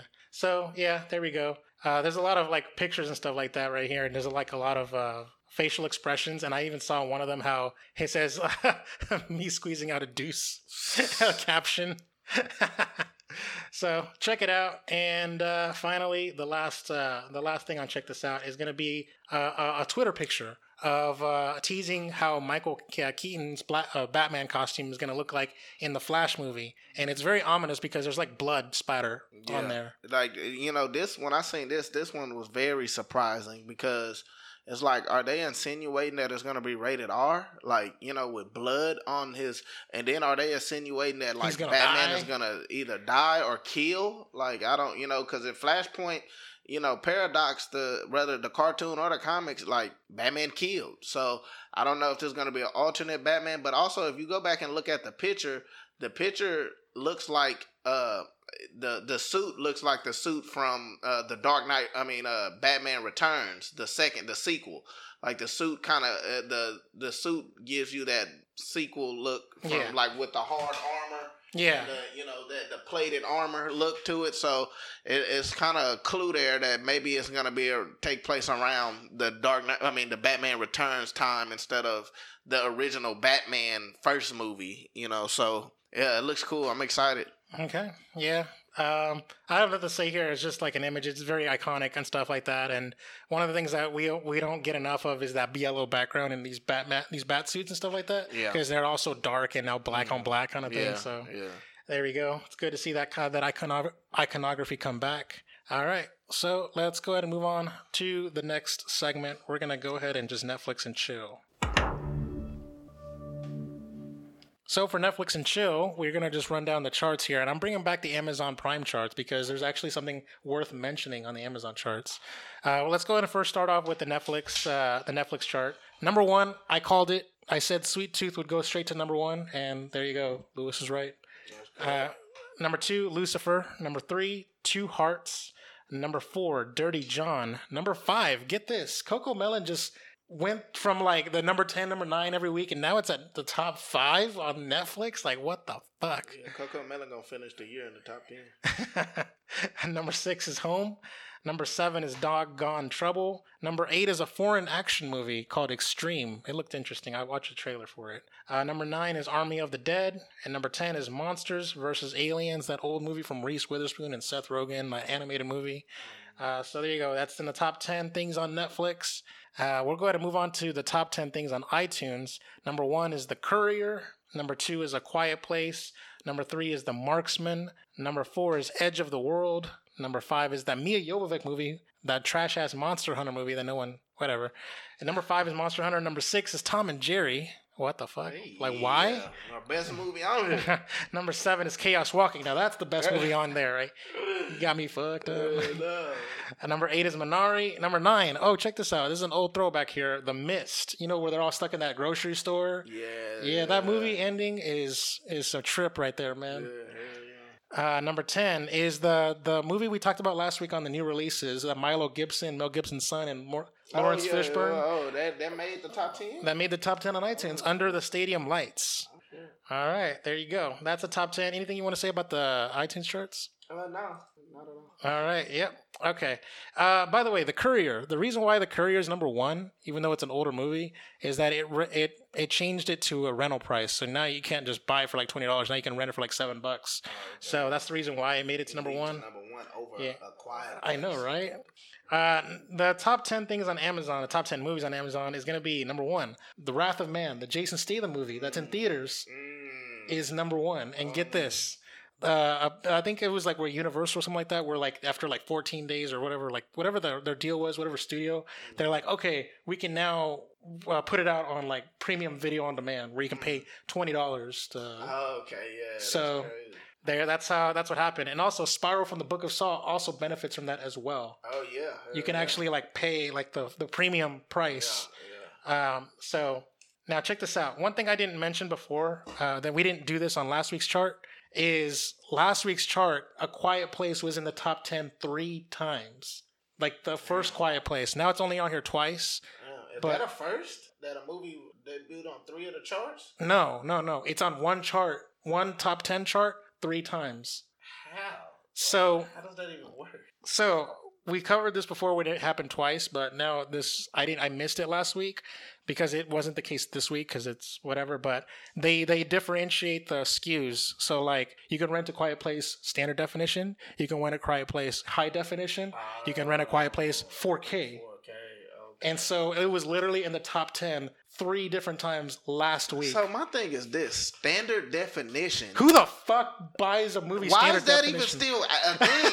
like that shouldn't even be uh, able to. Oh yeah, you could get the standard definition in seven twenty bucks, Yeah. yeah. like what the hell? I thought it was only HD now at the very least, and then like four K, like that. Yeah. Yeah, no, the pricings crazy. are different. So like the each every time you go up, the, Yeah, the price goes more. up. Yeah, So I'm saying is like I saw the pricing. It was like three dollars for the standard definition copy of it, that's crazy, man. and I'm I- like, I would not stream a 480p version of a No, like I, I just don't even see why that even still exists. To be anything under uh anything sub HD shouldn't exist no more. Like unt- unless it's something from the past, you know, or Like VHS, or VHS. DVD. Yeah, but like some stuff shouldn't still be coming out. Like I could go to the store and buy a sub HD something. Like that just don't even make sense to me. So check this out.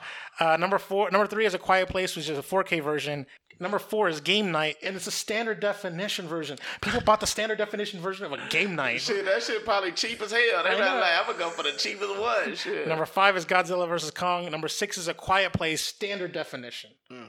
Like the HD version is out of the top ten. Like what the fuck? crazy. Ah, damn, those bastards. Like what the? See, I think it's probably the price. People were like, look, if I'm gonna buy something, you know, I'm gonna just get it the cheapest one possible, you know. And you'd be surprised how many people don't even know the difference between that stuff. Like, oh, HD and seven, what is that? Whatever, just give me the cheap one, you know. So, you know, someone like me would notice the shit out of it. But I mean, there's a possibility that if you're like living out in the country where like Wi-Fi isn't that good or internet speeds aren't that good, standard Yeah. definition might make sense for like the bandwidth. mm, Uh, yeah, but that yeah. makes sense.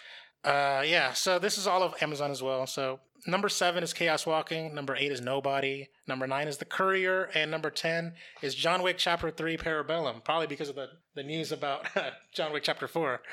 Uh, but yeah, as far as my recommendations go, I'm gonna go ahead and just say that check out The Departed. It's on Netflix right now. It has Leonardo DiCaprio. It's got Matt Damon. It's got Jack Nicholson. It's got Mark Wahlberg. It's crazy that like me and yours is some similar stuff. I'll talk about mine in a second, but yeah, hell yeah, that's that's one hell of a, a movie right there to pick, man. Like probably one of the best cast ever assembled. Like it's like the Avengers of of actors. You know what I mean? Like yeah, that's one hell of a movie.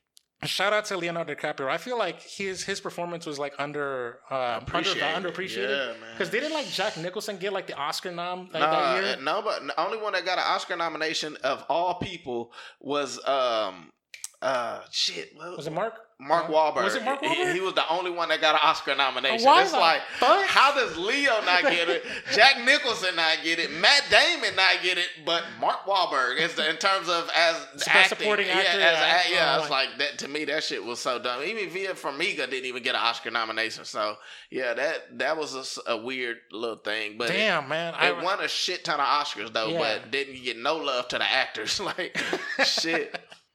Uh, so yeah, it's a it's a movie. It's a one of those crime thriller movies where it's about like uh, Leonardo DiCaprio's character is goes on undercover, like deep undercover. He's trying to expose a mob boss who plays by Jack Nicholson. It's it's got a lot of crazy plot twists on plot twists on plot twists, and just when you think the movie's over, it's not. You know what I mean? Yeah. So it's one of those like quintessential like great movies. Uh, if you are a film fan, you owe it to yourself to make sure that you have watched this movie. I Mm-hmm. watched this movie back in uh, in back in 06 in theaters. I kind of owe it to myself to watch it again because I haven't I don't remember a lot of that movie because Yeah. I've only watched it once back in 06. Hey, Mr. Martin Scorsese at his best. yeah. Oh yeah, I would say peak Martin, Yeah. peak Scorsese. I'd Yeah, say. for sure. Uh, so yeah, that's my recommendation. Uh, Troy, what is yours? My recommendation is Shutter Island. Um, you know, yeah, my recommendation is Shutter Island, another Leonardo DiCaprio movie, and uh, it, it's kind of a, like a different thing because it's a genre movie. It's like a suspense thriller kind of movie about a guy investigating um, a woman that escaped out of a mental institution, and uh,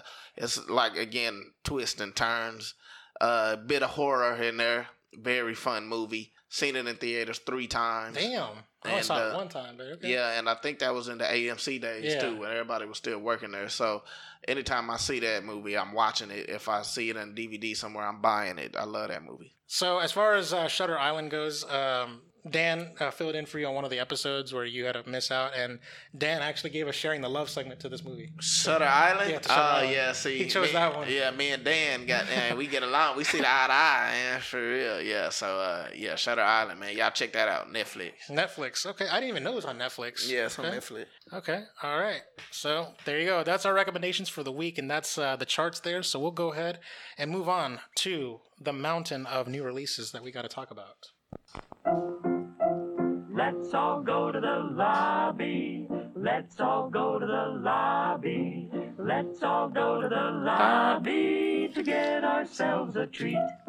Yeah. So for the new releases, we have uh, seven releases. God damn, what the hell's going on? Seven releases, and get this: the pick of the week isn't gonna be that obvious. Mm. So, or maybe it is. Actually, I think I know it. Okay, we've had some where that are pretty contentious, but I actually kind of think I know what it is. But I want to make some debates here. All right, so the first thing we have In the Heights, as we talked about earlier. There's a musical. Uh, Lin Manuel Miranda, he's like, you know, everyone loves him from Hamilton, and he's like, he's got, he's the hotness right now. So uh, we have uh, In the Heights was a Broadway musical, and so they're adapting that musical into a movie, and hopefully, maybe, you know, I didn't put it in my top ten charts of like for the summer box office, but some people are, are predicting that it could land in the top ten. Yeah, that Uh, wouldn't be out of that wouldn't be crazy. yeah, so it says here for the synopsis that in Washington Heights, New York, a the scent of warm coffee hangs in the air just outside the 181st Street subway stop, where a kaleidoscope of dreams rallies a vibrant, tight knit community. At the intersection of it all is a likable and magnetic bodega owner who hopes, imagines, and sings about a better life. The film stars Anthony Ramos, Corey Hawkins, Leslie Grace, Melissa Barrera, Olga Merediz, Daphne Rubin Vega, Gregory Diaz IV, and the only actor I actually know on this list, Jimmy Smits. Mm. Yeah, Jimmy Smits, man, he's like he's like he's like in everything, damn near. Uh, so yeah, that's uh, I, I I don't know, man. Like, what do you think? What are your thoughts? I used to I used to love watching musicals, you know, back in the day. Mm-hmm. I But I, mean, don't like the, it looks good. Like it looks, um, it gives me the like the um. Dang, I can't even think. West Side. Story kind of. West Side Story kind of vibes. I like the way it's shot. I like the like top angle. Oh, yeah. looking Oh, down. I you saw know? like the trailer with the swimming, the music. Like there's a swimming sequence and yeah, stuff like that. yeah. So I mean, who knows? It looks it looks decent, but we got to see. You know, anytime movies come out around this time, unless it's like like a big genre piece, I kind of feel like they push it to the side because it's not going to be that good. You know, Mm. because this don't like you either gonna want something in the summer or the Oscar season. Why would you have something around this time? So uh, I don't know, but maybe who knows? It might be great. Yeah, I uh yeah, I don't know, man. I'm like I've I've se- I've seen some reviews for it and a lot of reviews are really positive and, and like Oh, positive okay. buzz about it. Oh, okay. But I guess I don't know, like I haven't watched a musical in, in a long time and I'm not yeah. I'm not La sure. Land was like I think the last one Yeah. I seen. It was fantastic. Yeah. Next up is Peter Rabbit 2, The Runaway. This movie has been long delayed because Mm-hmm. pre-pandemic and stuff like that. Um, comes out in theaters June 11th as well. Uh, it says here, despite his effort, Peter can't seem to shake his reputation for mischief among other rabbits. Once he adventures out of the garden, Peter finds himself in a world where mischief is appreciated, but soon his family comes to bring him home. The film stars the voice of James Corden as the title character, alongside Rose Byrne, Dom Hall, Domhnall, huh, hmm, Do- Domhnall Gleeson, and David Oyelowo. I finally got his name right. Um, uh, in uh, live action roles and the voices of Elizabeth uh, Debicki and Margot Robbie. So One hell of a cast. That is- that cast is crazy. But, And- like they be pissing me off because these type of movies have better cast than like uh art house film movies. Like what the hell? I'm, I'm, you know, Peter Rabbit, the first Peter Rabbit movie made money at the box office. You know what I mean? So like they were expecting this movie to be a big hit. I mean, I'm surprised they didn't do it earlier. Well, they were supposed to, but the pandemic happened. You know. yeah. Um, yeah. Next up is the movie that you have no faith in because you don't watch a Nick Cannon movie. But you know, Oh yeah, no, this movie's I'm not. I have zero faith in from the box office and from the Critical critical look. Yeah. The Misfits opens in theaters on June 11th. It says here a band of modern day Robin Hoods recruits a renowned thief to help steal millions in gold bars stashed underneath one of the world's most secure prisons. The film stars Pierce Brosnan, Ra- uh, Rami Jaber, Hermione Corfield, Jamie Chung, I know who she is, uh, Michael D'Angelo, and I know who Tim Roth is, and Nick Cannon. Uh, next, next up is the house next door. Meet the Blacks two. You know this one, don't you? Yeah. why did Why did they just call it Meet the Blacks two? Is what I want to know. They- put the house next door, then put Meet the Blacks too. So it showed that they're already backwards. yeah, because I would just say Meet the Blacks Meet two the is Blacks the, 2. is the name of the movie. Yeah, Yeah. But, uh, but yeah, they put that as the subtitle. After surviving the events of the first film and becoming an author, Carl Black moves his family back to his childhood home in Chicago, where he hopes to continue working on his new book. There, the Blacks encounter their mysterious new next door neighbor, a pimp whom Carl suspects is a vampire trying to take his family. That synopsis sounds so weird, man. But it like it seems like it's gonna be funny though. I ain't gonna even lie. But yeah, that synopsis His sounds his his neighbor is a he might be a vampire. a vampire. Yeah. What the- That's so weird. Yeah, uh, the film stars Mike Epps, Katt Williams, Danny Trejo, Snoop Dogg, and Rick Ross. And I ain't gonna lie, like this trailer is atrocious. Like I seen this trailer and I was like in disbelief of how bad it was. Like it was so bad.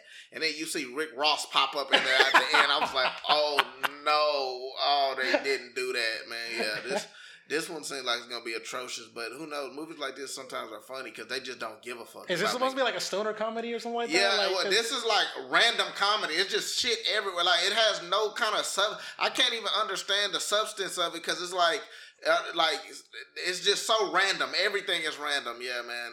I don't know. Does you think it's, is there any chance that this movie debuts in the top five in the box office? No, there's no chance. No chance at all. So like number eight or something Yeah, like that. no Number chance nine. at all. All right, Queen Bees. It comes out in theaters this Friday, June 11th. While her house undergoes repairs, fiercely independent senior Helen temporarily moves into a nearby retirement community where she encounters lusty widows, cutthroat bridge tournaments, and a hotbed of bullying mean girls. The film stars Ellen Burstyn, James Caan, and Margaret Christopher Lloyd, hey, there you go. Jane Curtin, Loretta Devine, I know who she is. Uh, Elizabeth Mitchell, and Matthew Barnes.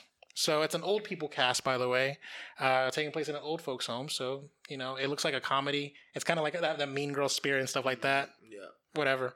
And a big release, Loki is out tomorrow, the day this episode drops on Wednesday, June 9th on Disney Plus. After stealing the Tesseract during the events of Avengers Endgame, an alternate version of Loki is brought to the mysterious Time Variance Authority, a bureaucratic organization that exists outside of time and space and monitors the timeline. They give uh, Loki a choice, um, face being erased from existence due to being a time variant, or help the uh, or help fix the timeline and stop a greater threat. Loki ends up trapped in his own crime thriller, traveling through time and alternating and altering human history. The series stars Tom Hiddleston, Owen Wilson, Gugu Mbatha Raw, and Wunmi Mosaku.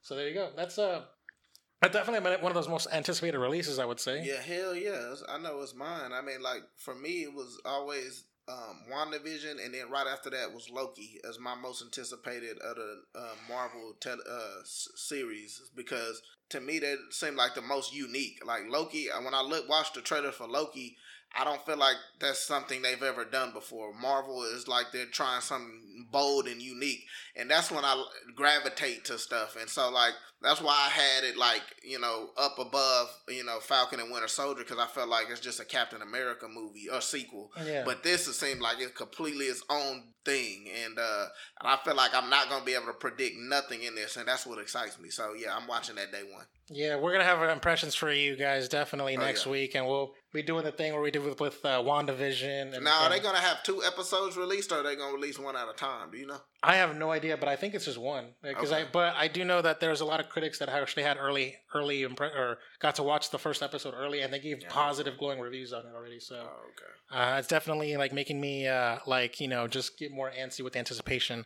Uh, the last new release is uh, going to be on Netflix this Friday on June 11th. It's called Wish Dragon. We we featured Wish Dragon on Check This Out previously before, where um, you know it's it's like an animated Netflix movie. It looks pretty interesting. It says here, determined teen uh, Din is longing to reconnect with his childhood best friend when he meets a wish-granting dragon that shows him the magic of possibilities. Now, this is an all-star Asian-ass motherfucking cast, like right now. and the film stars uh, Jimmy Wong, John Cho, Constance Wu, Natasha Liu Bordizzo, Jimmy O Yang, Aaron Yoo, Will Yun Lee, and Ronny uh, Chi, uh, Chieng. Uh, Jackie Chan produced the film, and he voiced John Cho's role in the Mandarin version of the movie. Uh, but yeah, but I, I just wanted to give a shout out to Aaron Yoo because Aaron Yoo, he was big in the late 2000s. Like 07, he did Disturbia. 08, he did this movie called 21. And I haven't seen him in anything since. And I'm glad he's still acting. So, you know, but as far as like a, a majority of these char- uh, these actors, I know who they are. I've seen them in other stuff. So it's interesting that they managed to get an all, you know, an all star Asian ass cast in this movie. So, uh, yeah, as far as uh, pick of the week goes, you got seven things to choose from. What do you What are you thinking? Easy. I'm going with uh, the uh, the house next door. now I'm just bullshitting. Of course, Loki. Loki, yeah. Day one, easy, not even close. Yeah, I was gonna say like when I was yeah saying about like the the picks from stuff, I was thinking like Loki. I was like, oh yeah, I forgot Loki's one of the seven, and there was like it's kind of like an uh, uh, uh, an obvious one, but I almost wanted to give it like a like there's like a debate that In the Heights could just as easily be like you know anticipated, because just because of you know I, I, uh, Lin Manuel Miranda, he's like his name is like really big right now, so um, but yeah. Definitely worth checking out. I might even watch Wish Dragon because I actually watched the trailer and that trailer looked kind of funny. So I'm a little. Uh, I'll probably have impressions uh, for you guys next week on more than just one thing. So in the meantime, let's go ahead and wrap up the segment with the last segment that finally returns after a long hiatus.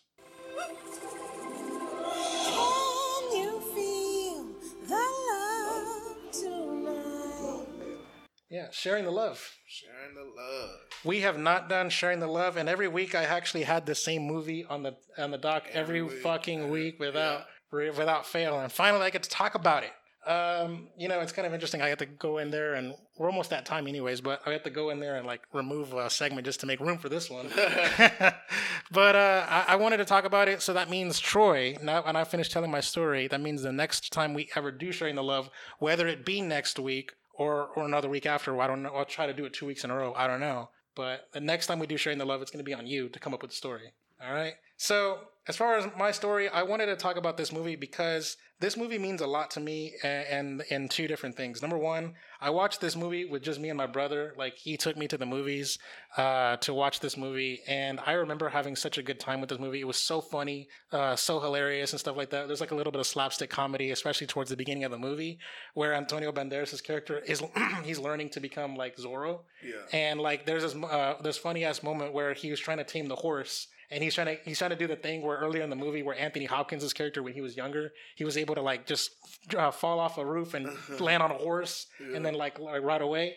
And then uh, Antonio Banderas' character was trying to do the exact same thing, and he he he finally whistles to him and he gets his attention. And then right as he's about to start jumping off the thing, the horse takes like five steps forward as he's falling, and he falls and hits the ground. I was like, that movie is so good. Catherine Zeta-Jones is awesome. There's like this crazy good fight sequence, very like very playful sequence where uh, Catherine Zeta-Jones and Antonio Banderas did a, the little sword fight, and he strips her. Yeah, I remember being horny as hell as a kid saying that. Like, God damn. he's like, I don't have time to give you the proper instructions, senorita. And he's like, I've had the proper instructions since I was four. And then like Antonio Banderas' character just barely learned how to sword fight, and he beat Catherine Zeta-Jones. Uh, but it's such a good, like, uh, just a great movie. By the way, like, I think I think it's, yeah, I think it's really rewatchable, and I think the sequel isn't as good, but like, just that first movie was good. Um, the reason why I want um, the movie means so much to me is not only because I had like, you know, like, uh, uh, you know, it was just me and my brother just watching a movie together, but also, um, it was actually the very first movie, or one of the very first movies we bought on DVD like ever, and I mean ever, ever. Uh, and then with the somewhere in that bookshelf, the Mask of Zorro is right there. Damn, that's crazy. And on top of that, um, we I actually like one of those uh, digitized videos that I was doing, like where like I found those old home Oh, videos. yeah, yeah, yeah. We it was like Christmas of like 1998, where when we uh, we brought my my father a DVD player, which we still have upstairs. Dang.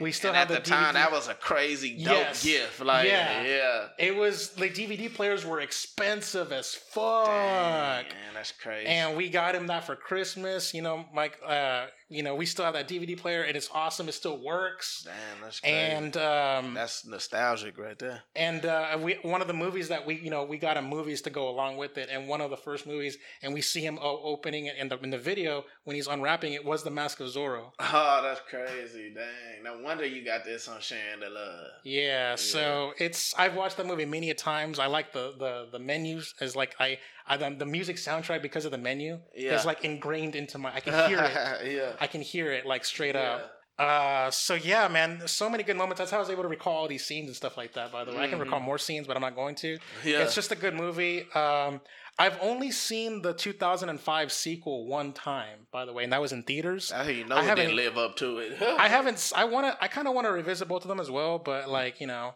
maybe another time. But uh, yeah, I just wanted to give you that sharing the love because it's like it's it's so nostalgic and means so much to me. Those like little touchstones. yeah, that's Um, a good pick for sure. Yeah. So yeah, good childhood stuff. And uh, I want to say this movie came out at what ninety eight. I want to say I don't. I can't remember the year off the top of my head. I'm not gonna look for it, but in the meantime, uh, that was the sharing the love. I'm happy I finally got to tell that story, and we'll go ahead and end the show. And now the end is near, and so I face the final curtain. It is time to end. Thank you so much for joining us for another episode of Ready Play Movies. Remember, you can reach the podcast by email at readyplaymovies at gmail.com or simply at readyplaymovies on Twitter. I'm on Twitter at Chakalaka88 and Troy. Bracy Troy 58. Don't forget to subscribe, give us a review, tell your friends about the show, and all that good stuff. See you next time. Thank you.